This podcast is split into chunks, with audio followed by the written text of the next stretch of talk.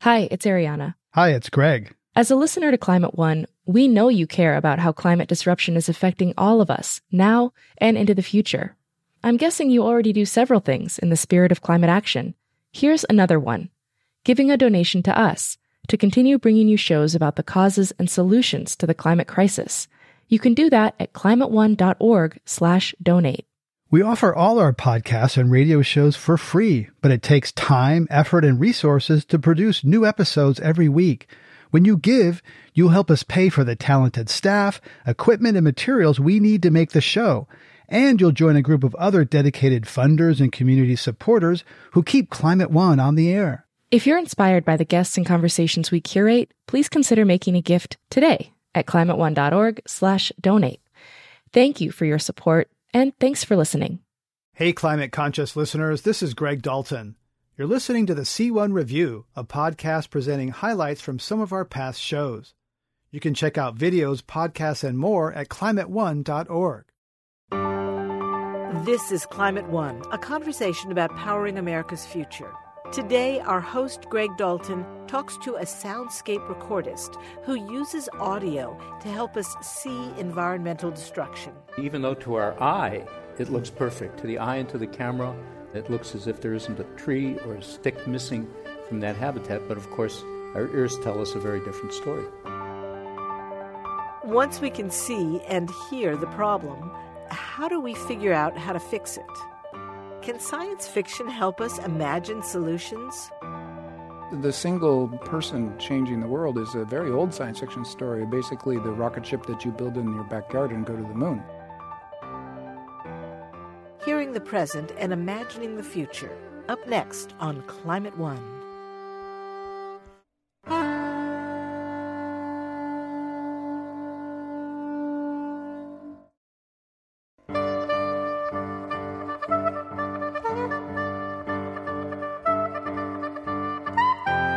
Climate One is changing the conversation about America's energy, economy, and environment. I'm Claire Schoen. These Climate One conversations, hosted by Greg Dalton, were recorded before a live audience at the Commonwealth Club of California, a nonprofit and nonpartisan public forum in San Francisco.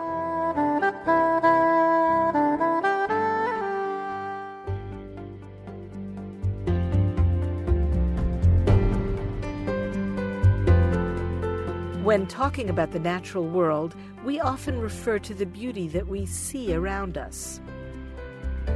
But what do we smell, touch, taste, and most importantly, hear? Today, we'll take a look at what nature sounds like. We'll also explore the role of imagination in finding solutions to environmental threats, from fantasy films to engineering the sky to control the Earth's climate.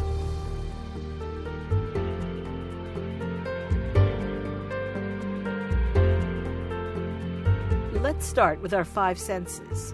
Joining Greg today is Tanya Peterson, director of the San Francisco Zoo.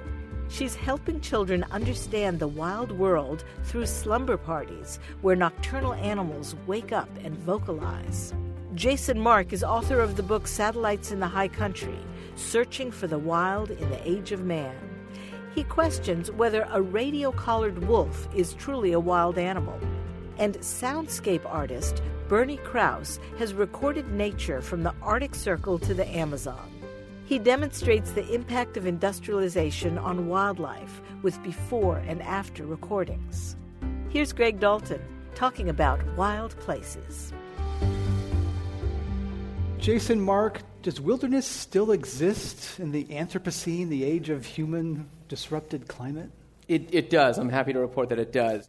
You know, every good nonfiction book starts with a question, and mine is Is there anything that's still really, truly wild in this human age with 7 billion people on the planet, with global climate change, with Amazon drones and, and, and Google GPS? And what I found is that there is quite a bit of wildness and wilderness out there, as long as you understand that wildness doesn't mean pristine. But if you understand wilderness to mean places that are undominated by human will and undominated by civilization, then yeah, I'm happy to report that there's a lot of wilderness still out there, and I think it can continue to serve as a touchstone for our relationship with the rest of nature.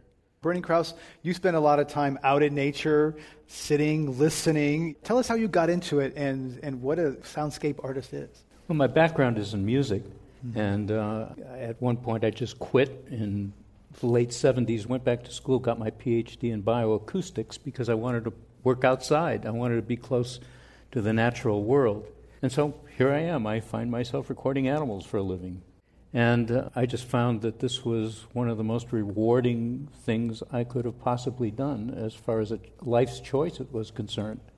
And so you go out there in nature, you got your headphones, and you sit there for a very long time with a big microphone and just kind of sit there. Capture the soundscapes because the soundscapes, uh, they give us a sense of place and they have a lot of information in them. And uh, mostly we've been looking at the natural world and trying to observe it from what we see.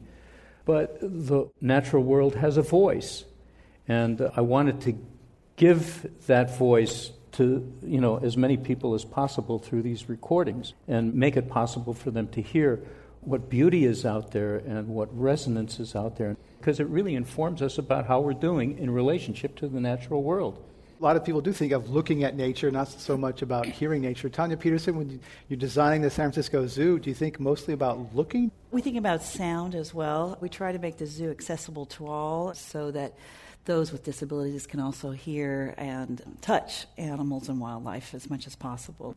And you can spend the night at the zoo, and you hear the animals all night. You know, most animals are nocturnal. It's a fun thing to do with kids. Tanya Peterson, how is climate change changing the role of zoos? Uh, I think it's stressing the importance. Uh, we view ourselves as sanctuaries, the Noah's Arks of species, if you will. You know, all of the animals now at the zoo are either endangered, threatened, or rescued. And uh, our hope is one day we can return some of these species to the wild back to a safe, if not pristine, wild. Bernie Krause, animals in captivity, is that a bad thing or a good thing? It's a real thing. And uh, it's very much a part of our culture, goes back thousands of years. I think it's sometimes really important, as Tanya was talking about. It's uh, it's an ark. It's a place where a lot of animals can be rehabilitated. Uh, whether or not they can be reintroduced into the wild is another issue altogether. First of all, you have to have some place to put them. The place has to be secure and safe. If you reintroduce a rhino in Zimbabwe or uh, Mozambique right now, uh, its chances of surviving longer than a week or two are not great. I want to go to some of the soundscapes. We have a couple of clips from Bernie Krause's work. So the first one I want to cue up, Bernie, tell us what we're going to hear about Lincoln Meadow. I, have been recording at Lincoln Meadow for many years, and in 1988, a logging company came through and tried to convince the local population that there'd be no environmental impact from selective logging, a new thing they were trying to do. And so I asked them if I could record. They allowed me to record, and this first recording is before selective logging. Okay, let's hear Lincoln Meadow.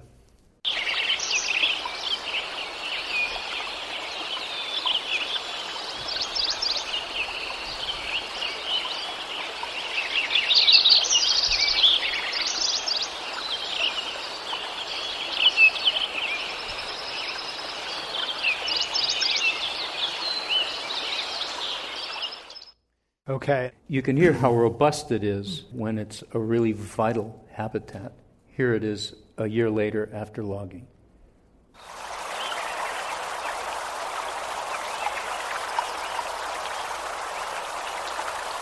Here comes a woodpecker.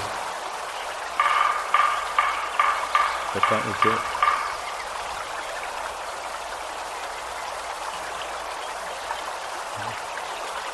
The difference is palpable. And uh, this, these are the kinds of things we need to know about to make good decisions.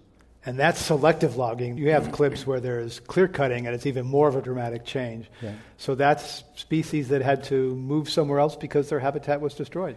Yes, and they never came back to that habitat again, even though to our eye it looks perfect. To the eye and to the camera, you can frame a shot, and it looks as if there isn't a tree or a stick missing from that habitat. But of course, our ears tell us a very different story. That's interesting. I think look at Sierra Club calendars, look at nature. Oh, it looks okay, but we're not yeah. paying attention. We have another one that shows the impacts of climate change. So, Bernie Krause, tell us about Sugarloaf State Park. Sugarloaf State Park is in the Mayacamas Mountains, which borders uh, Napa Valley in the east and Sonoma Valley in the west. And I've been recording there for 20 years. When I first started recording there, spring occurred at a certain time of year, now it's two weeks earlier. You can see how climate change is affecting the bird populations. You'll hear a nice, robust piece in 2004. In 2015, nothing. Let's hear Sugarloaf.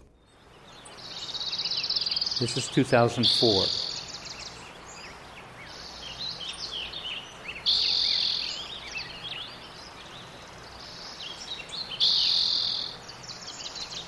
Now we're coming up on 2009.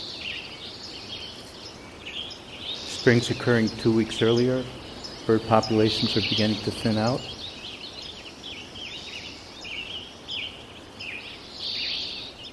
Now here comes 2014.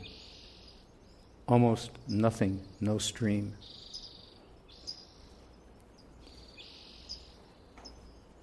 And 2015. Absolutely nothing. Silent spring. We had no bird song where we live in Sonoma Valley. It's the first time in 77 years I've experienced a spring without bird song. Jason Mark, if someone was born when those sounds didn't exist, they don't know what they're missing, right? You know, as a culture, as a society, we're on a kind of a hamster wheel of collective amnesia. The baseline is always shifting. So, what a baby boomer might remember as a degraded landscape would then, for a Gen Xer, be the norm.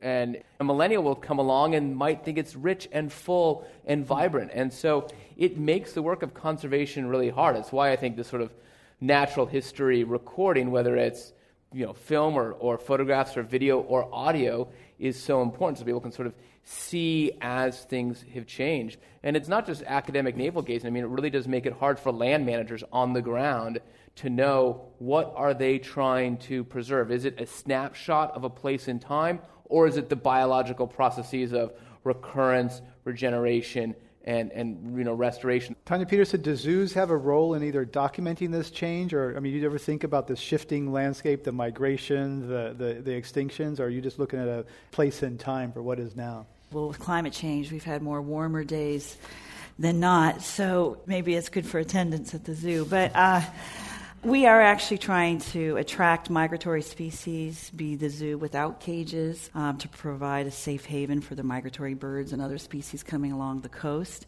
But mostly our mission is to educate, let the Generation Xers know the world might be something different in the near future if we don't take action actually the city has plans to move the highway right closer to you because the ocean is advancing. Yes, we will be one of the only zoos in the world actually uh, on the ocean, and we uh, by choice.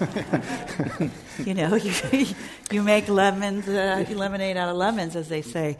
So, with this new situation, we will be building the coast in as part of uh, the zoo, actually, and uh, create a outpost for children to look at the ocean.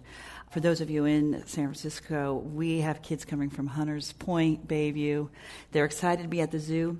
They're doubly excited to see the ocean. They had no idea San Francisco bordered the ocean. Jason Mark. As we're facing these cascading eco crises from climate change to the acidification of the oceans, a lot of the work has become out of necessity self preservation. You know, redesigning our cities, redesigning our technologies, redesigning our energy system, why are we doing it? We're doing it for ourselves, but at the end of the day, it's about trying to trying to save a, a world worth saving, right? And so a lot of the wilderness movement is about safeguarding the intrinsic rights of other critters that are out there. We don't just want to save nature for the instrumental value it provides us for its ecosystem services, that these things have got a right in and of themselves. And that's also where Pope Francis is talking about communing with nature and think more about the inherent value of nature. Bernie Krause?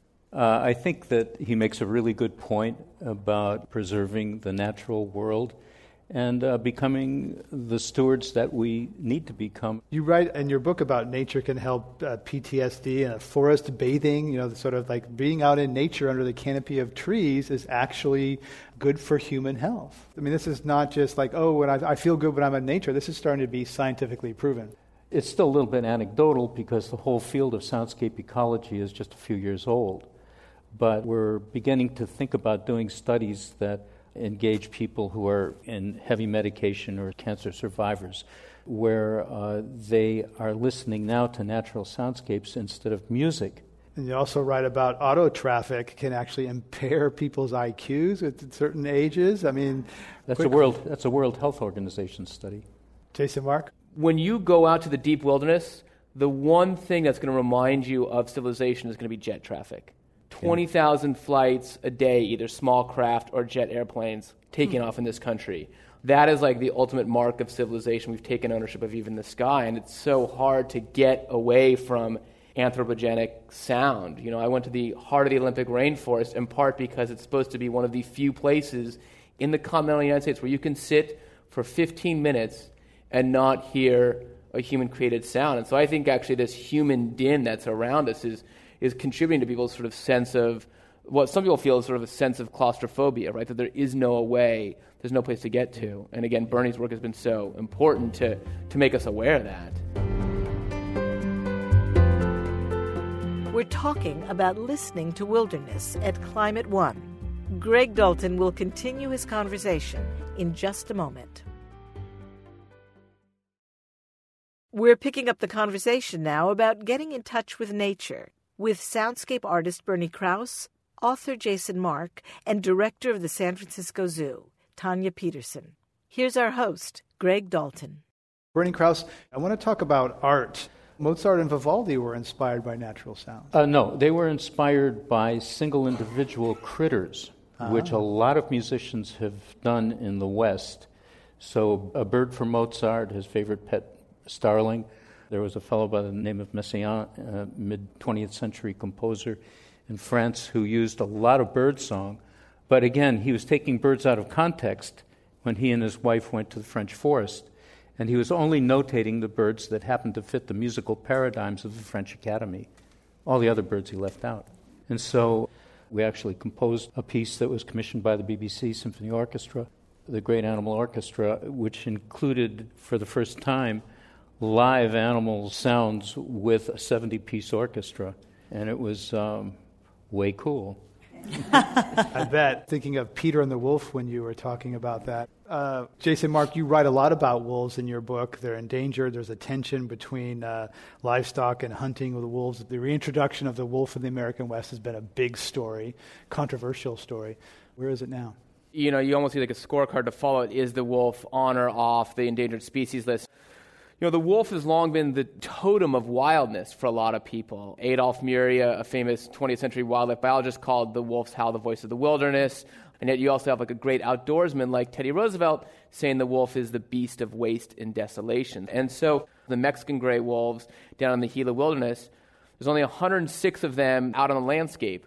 They're eating cattle, they're eating elk, they're behaving as wolves, but they're not exactly free. Those 106 animals are probably the most closely monitored and managed wildlife on the planet, I think it's fair to say. Federal and state wildlife agents have to track them every week, and it's hard to kind of think about what wildness means when you think about wolves that are out there and they're all wearing GPS collars. They all have pit tags, you know, the kind of tags that some people put in their cats or dogs with a social security like number. So, are these animals really wild? The ranchers really don't like the predators, even though they're healthy for ecosystems. They're bad for ranchers' business, right? There's no question about that. I mean, once you strip away all the symbolism, what you get is the fact of brutal competition.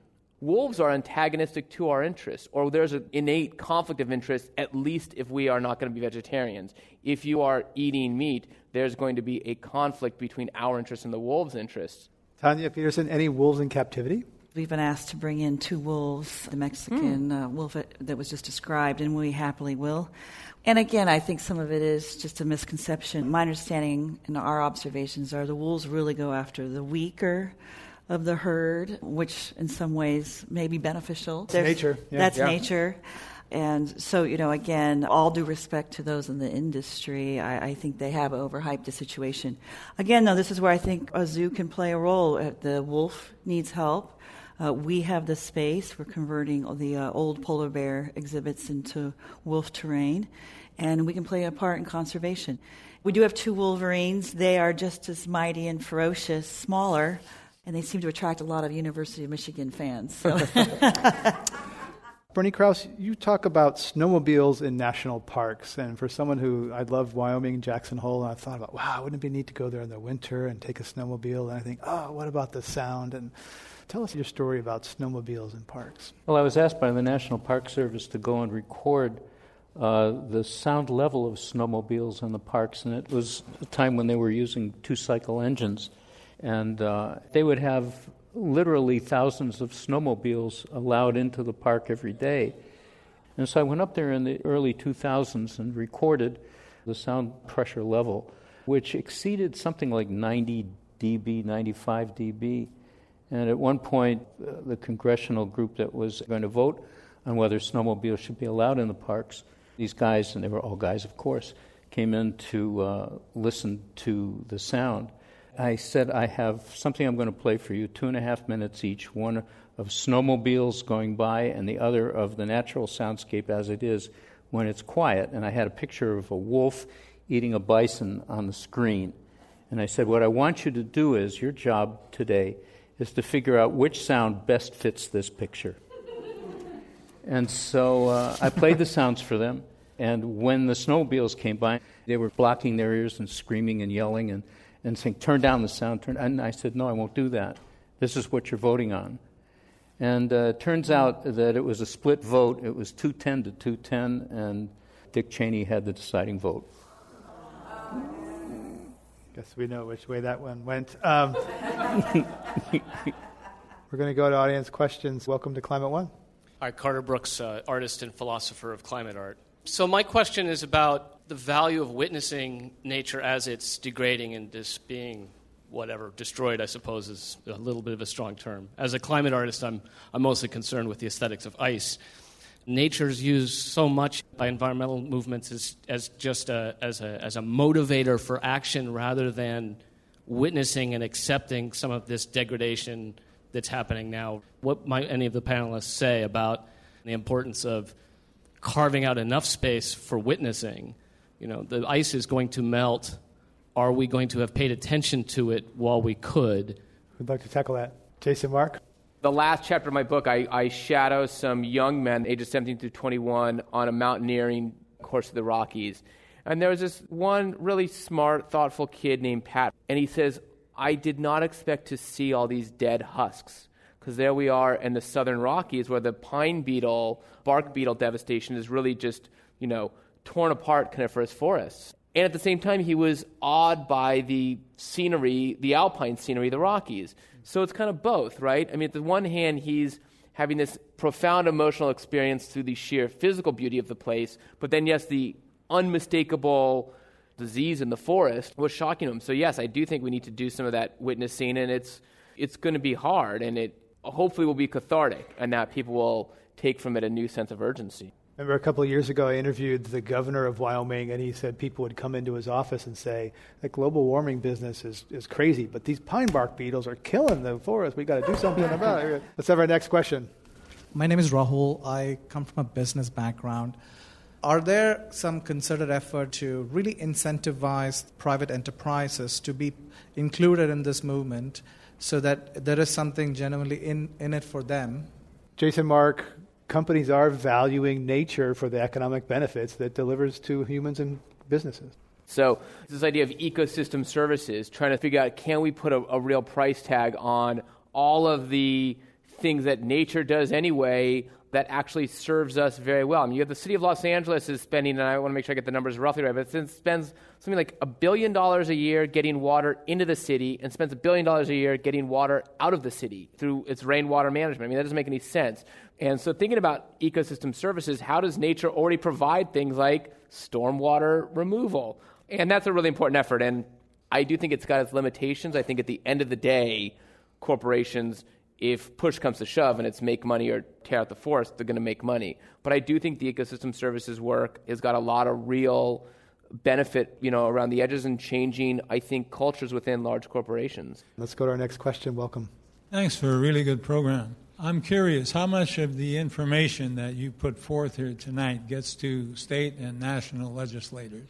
Bernie Krause, you mentioned snowmobiles and, and legislators. How about other other legislators who've uh, heard your soundscape of human impacts and climate?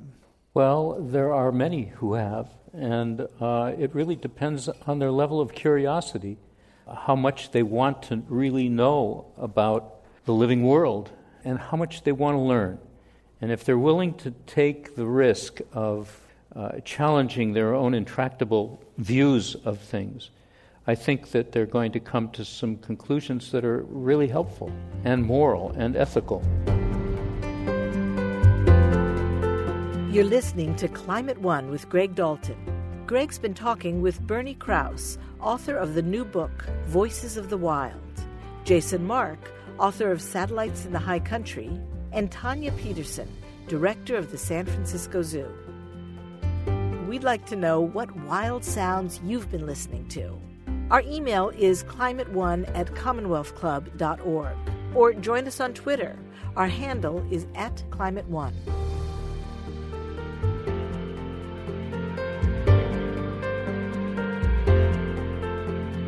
So, our five senses can help us appreciate the natural world. But how do we save it? That's where imagination can come into play. We're going to turn now to a conversation about imagining solutions for our imperiled planet. Kim Stanley Robinson is an award winning author of science fiction, and he uses this genre to help us understand climate change. His most recent book is Green Earth Ken Caldeira is a climate scientist at the Carnegie Institution for Science at Stanford University.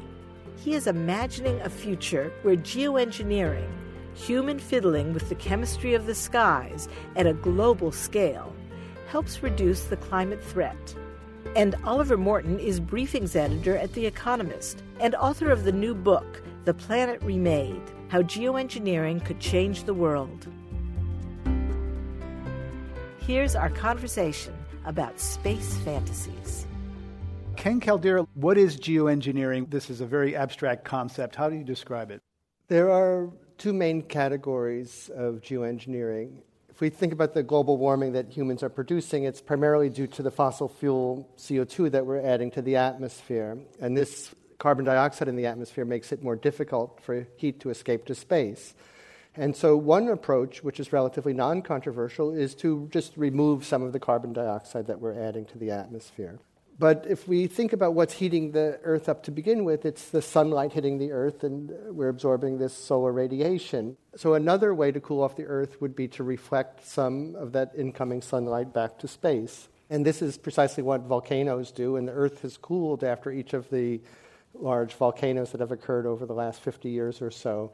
And, so the other leading idea is basically to emulate what big volcanoes do, put material in the stratosphere to reflect sunlight. And there's a few other ideas as well, but they're all based on the same idea of reflecting sunlight back to space. Kim Stanley Robinson, is that comprehensive enough? The idea of either sucking carbon out of the sky or bouncing heat back toward the sun? Well, I think that the common understanding of this term geoengineering has morphed fairly quickly to the notion that it would be a technological silver bullet, where you could do one thing and solve the problem of us burning fossil fuels. So people immediately object to it as a kind of a moral hazard that if we think that we can get away with it, we won't decarbonize fast enough. And then also, there's a certain resistance to the technocratic in general, taking over of the planetary ecosystems themselves by some poorly defined technological elite with a method in mind. And so many things have gone wrong in, in the human interventions in this planet before that people distrust it on several levels. So it's getting attacked almost immediately uh, for things that are not quite right or true. And yet, I think it's important to point out that we're we're talking about humanity's relationship to the biosphere and the planet as a a complex system that we can't hack. That's not the right word, but we might be able to finesse it in ways that will keep us from causing a mass extinction event. So we need to talk about it, but it can quickly get scary in several different ways. Oliver Morton? There is this idea of moral hazard. If you're insured against risk, you will be riskier. And the biggest amount of moral hazard that I see in the geoengineering debate at the moment is actually with the carbon dioxide stuff. I was at the Paris Climate Conference, and it was a very inspiring conference to be at. And it came away with the world actually having a set of ambitions of keeping warming well below two degrees, but with pledges on action that were grossly insufficient to that high level of ambition. And so, what you're finding in the discussion about future emissions at the moment is there's an acceptance that in the second half of the 21st century, in the first half of the 22nd century, something somewhere will be pulling carbon dioxide out of the atmosphere. But there's no real discussion about how that's going to be done. And that's where moral hazard gets really dangerous because you begin to say, well, always we can trade off emissions cuts now with more sucking out later. And when you haven't really done the research to find out how you might do that sucking out or what level of sucking out is possible, that's very tricky. So, Ken Caldeira, where is the status of testing today? For carbon dioxide removal, there is testing. There's a pilot plant going on up in Canada right now, and also, of course, planting forests and so on is a form of carbon dioxide removal. For the sunlight reflecting techniques, basically all the research is indoors at this point, mostly in computers. And do you think it should go outdoors? Do you think that there should be real life outdoor testing of this technology? I think with appropriate safeguards and oversight uh, by appropriate governmental bodies, there should be outdoor experimentation. But I don't think just rogue individuals should go out and do it uh, themselves. Oliver there's, a, there's, a, there's a really interesting precedent here, which Ken was actually involved in. One of the more radical ideas about removing carbon dioxide from the atmosphere was the idea that you could do it by stimulating plankton blooms in the southern oceans. And people tried doing it. And so they went out into the southern oceans and well instrumented scientific experiments, dumped a lot of um, iron in, saw what happened, and it is true that there was increased photosynthesis, not to the extent that they expected, and various complications. But what's really heartening about this story is that people took the issue seriously. There is an international agreement about what you can and can't dump in the ocean. The people responsible for that took the advice of Ken and other people and started thinking about how to change their regulations to uh, understand and take account of these scientific needs. And so I think that's something, I, I hope you feel proud of it. Do you think that's something of a success story? I, I think there was some overreaction there, but I, overall it was largely a success. Ken Caldeira, you've been part of a research effort funded by Bill Gates. What has Bill Gates been funding on geoengineering? Well, first, let's just say that his investments in clean energy technologies are a thousand times larger than his investments in climate research of this sort. Our work is all with computer models and uh, trying to understand the consequences of different things people might do. A few years ago, some of this money did go to fund proof of concept for uh, a sprayer that could potentially uh, whiten marine clouds, but that was all done indoors as a proof of concept. Oliver Morton, there's, there's, a scientist at the University of California, San Diego, that writes about billionaires buying spaceships, etc., and Bill Gates in particular. Ah, David Victor, yes. David's uh, a very insightful analyst of the political economy of energy.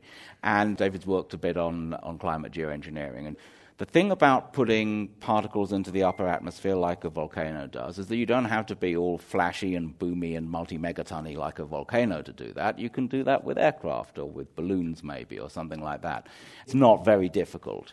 And in an era when a man like Elon Musk can, you know, build a space fleet, the idea of building the capacity to alter the planet just out of one person's capital is oddly plausible. The idea that the political reality of the world would allow someone to do this without shutting them down, that is a little bit less plausible to my mind. And Bill Gates gets pulled into this because it's known that Bill Gates funds some geoengineering research at Ken and David's labs and a few other places. And so when you've got a billionaire and you've got this idea that this is cheap enough that a billionaire can do it, I remember hearing someone from Google once talking about a space mission, and he said, Is this really expensive? Well, this something that a guy like me could do. And, and so. to, to give an idea of the scale of effort, it's estimated that the amount of flights it would take to maintain an aerosol layer small particle layer in the stratosphere, enough to offset all of the warming expected this century, would be about one one thousandth the size of the commercial aviation industry. So it'd be about the number of flights each year that occur by commercial aviation every six or eight hours. So it's it's really a tiny, economically tiny cost. Especially if you're talking about geoengineering in some way being floated in on top of emissions reductions. You're talking about something actually yet so easier. Sounds like a science fiction novel, Kim Stanley Robinson. We're sitting here talking about it like, oh, a billionaire could do it with a few planes, not that big a deal science fiction is becoming closer and closer to just simple possibility. The single person changing the world is a very old science fiction story, basically the rocket ship that you build in your backyard and go to the moon. Solar geoengineering is a kind of an emergency science fiction story.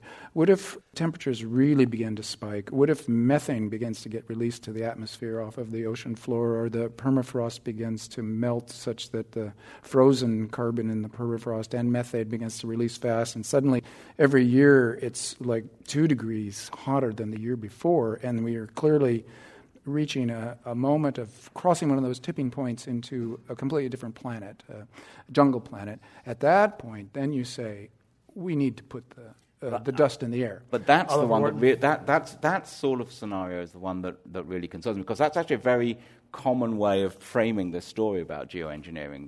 And a time when the Earth is already going through severe climate changes and geopolitical panic is exactly the wrong time to launch a large planet changing sort of um, effort. It seems to me that it's much, much wiser to talk about introducing small amounts of geoengineering at a time when the world is not completely freaked sure. out than large amounts at a time when it is. Sure, but wiser means perhaps less likely to happen. Uh, if you run the scenarios, there's, there's never a good one uh, for geoengineering unless you start talking about let's reforest all the places that have been deforested the Pacific Northwest, the Amazon.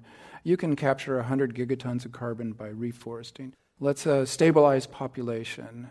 If you didn't subsidize the carbon industry massively by taxpayer money, you already have the crossover power where clean energy could be quickly put in by uh, government supported projects and it would be full employment, and you could have clean energy so much faster than we thought even 10 years ago. Let's let Ken Caldeira get in here. Let's just, I'll posit that everybody on the stage would like to see a clean energy economy as rapidly as possible, and we'll bring it back to geoengineering. The, the, um, the same climate models that project all these terrible outcomes for global warming universally predict that those climate outcomes will be much less worse with solar geoengineering applied at some reasonable level. And do, do you think that doing research also makes it more likely that once there's more money, more funding, more jobs, momentum, that sort of researching something kind of puts it in motion to happening, Oliver Morton?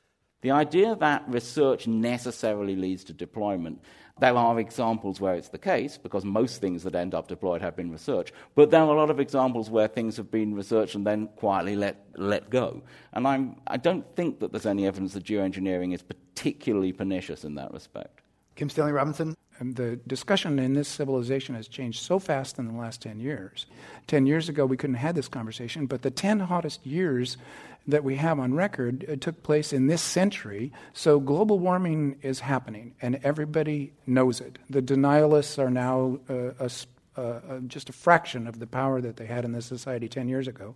They're going to slink away from this and pretend they never said it.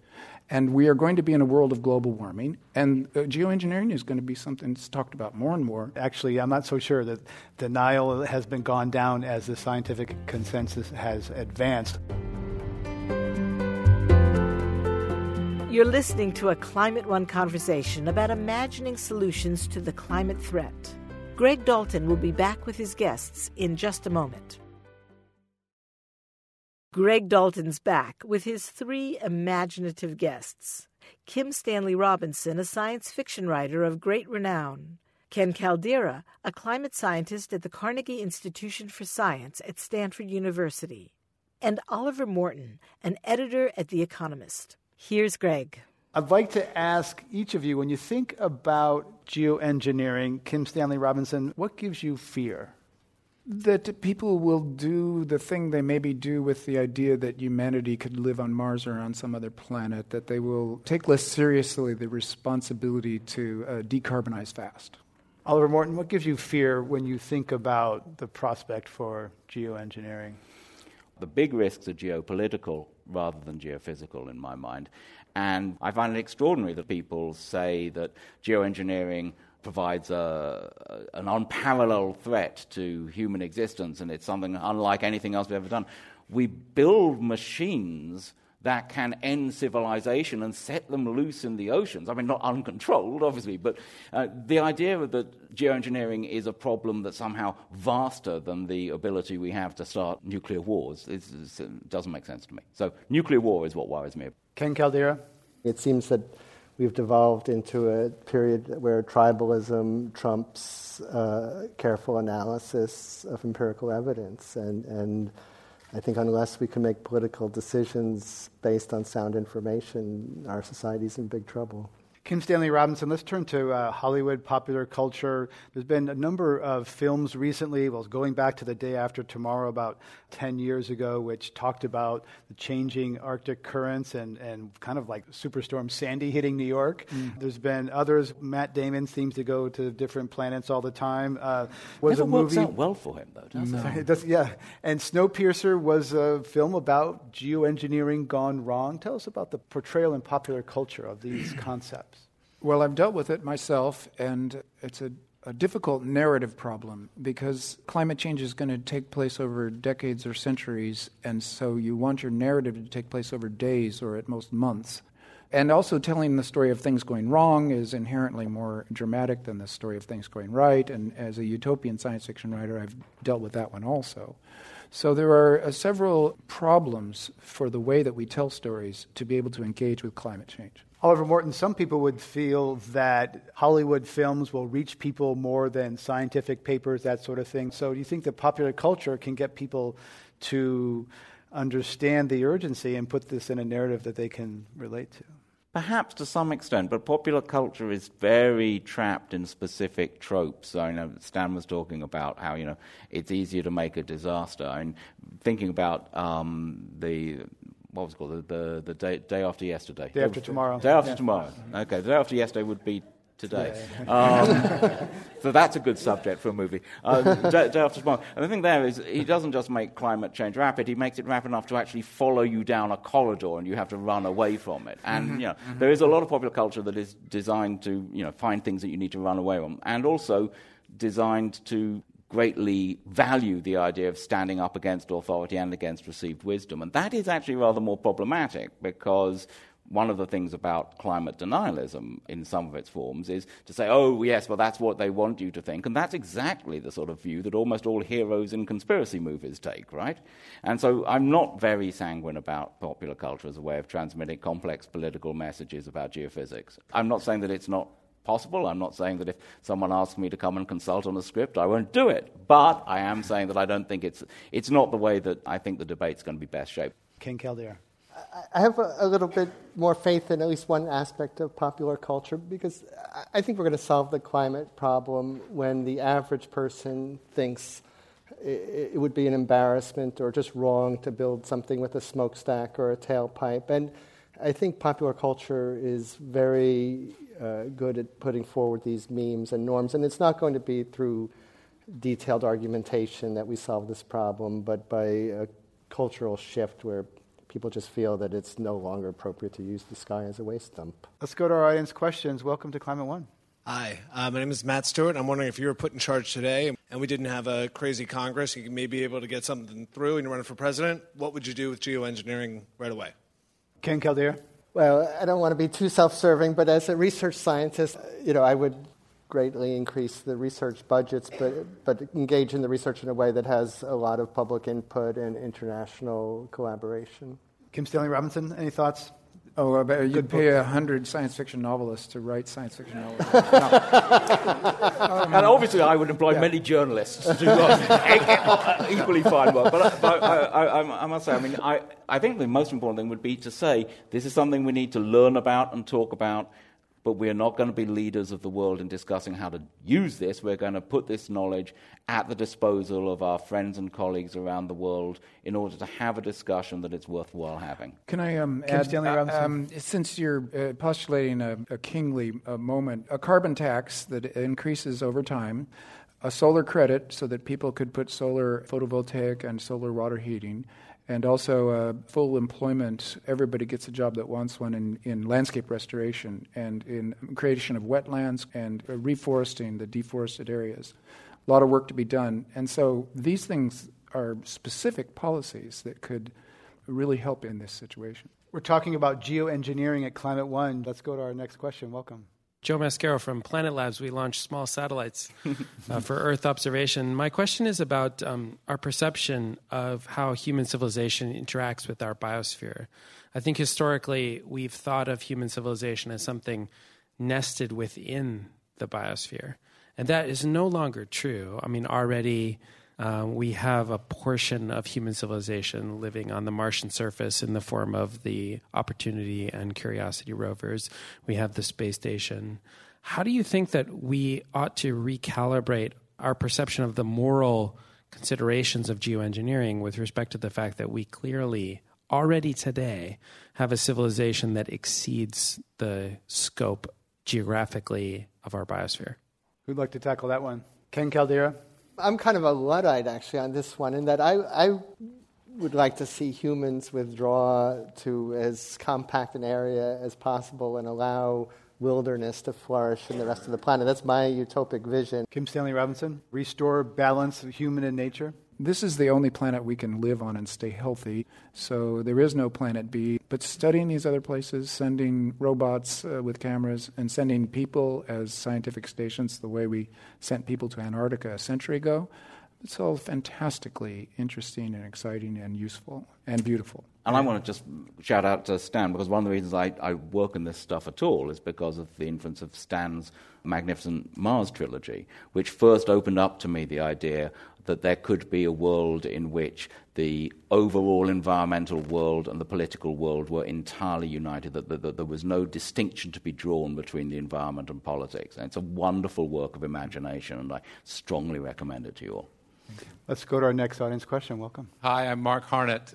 Is there a way to test the solar engineering on a local level? Once you put stuff into the stratosphere, does it necessarily affect the whole planet? Ken Caldeira, could this be tested regionally? There are some suggestions for along the California coast or other places.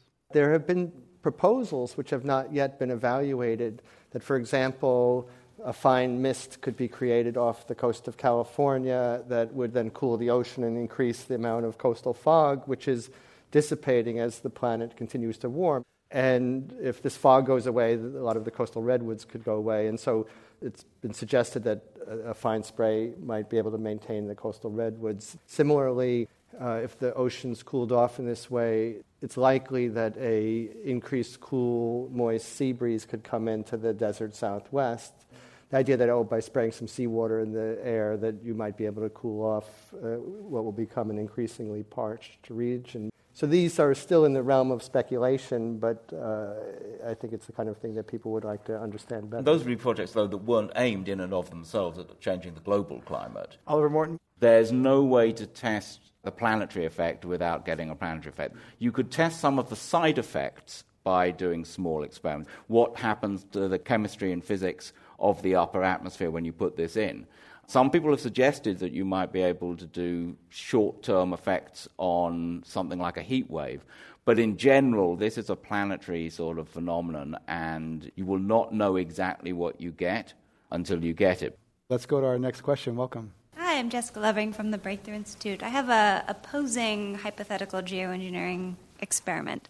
So, suppose we're really successful at deploying clean energy, shutting down coal plants, providing people electricity so they stop burning wood and dung, we'd have a dramatic decrease in particulate emissions, which could cause a short term dramatic warming. Is that something that's studied, or is it so unfeasible that we'd actually do it that it's not of a concern? So, Ken Caldeira, shutting down coal plants could make the world hotter. Yes, some substantial fraction, probably over half the warming that's caused by our carbon dioxide emissions, is offset by sulfur coming out of coal plants, largely from Asian coal plants. And if those were shut down instantaneously, the planet would warm up substantially. And if the Chinese, as they shut down their coal plants, maybe took 5% of that sulfur and put it higher in the atmosphere, they would maintain that cooling, and, and, so that could be maybe done more thoughtfully and reduce those emissions by 95%, but still get the same cooling effect. Welcome. Hi. Um, when we talk about geoengineering, we hear a lot about the atmosphere. My question is do we adequately understand enough about how oceans affect climate and ocean processes affect the climate? Ken Caldeira, you've written yeah, about this. The deep ocean is very cold. On average, it's less than 40 degrees Fahrenheit. So, one idea to cool the Earth is to bring some of this cold water up to the surface and then take this warm water at the surface and stuff it down into the deep ocean. And what we found in our simulations is that this warm surface water also helps maintain the clouds. And when this cold water was brought up, the clouds went away, and then the sun warmed this dark ocean surface. And by the end of the century, the planet was warmer than it would have been had you never attempted doing this. And so people are thinking about various ocean interventions just from a modeling point of view, but so far, I would say the proposals, at least the proposals that we've looked at, haven't been very promising. It's really interesting the way that the, the ocean has this huge controlling effect on climate, and yet the atmosphere gets all the attention. That's right, because the atmosphere is easier to change. We're getting close to the end. I want to ask you what an average person listening to this can do to have an influence, not to uh, get involved in geoengineering in their backyard, but what an average person can do, Ken Caldeira, to have a positive influence. Well, it's good for people to reduce their own carbon footprints and so on. I think really this is a political problem that will be solved by changing our entire energy and transportation infrastructures. And so I think the most important thing that people can do is let their elected representatives know that uh, their votes depend on them supporting sound climate policy. Oliver Morton, what can an average person do? You should get interested in the processes of the earth. You live on an extraordinary planet, and we understand that planet far better than we ever have before. And simply trying to partake of some of that understanding with a spirit of reverence and a spirit of awe to the extent that you want, but also with a spirit of fascination and wonder at the mechanisms involved. I think that's both politically useful and I think it's life enhancing.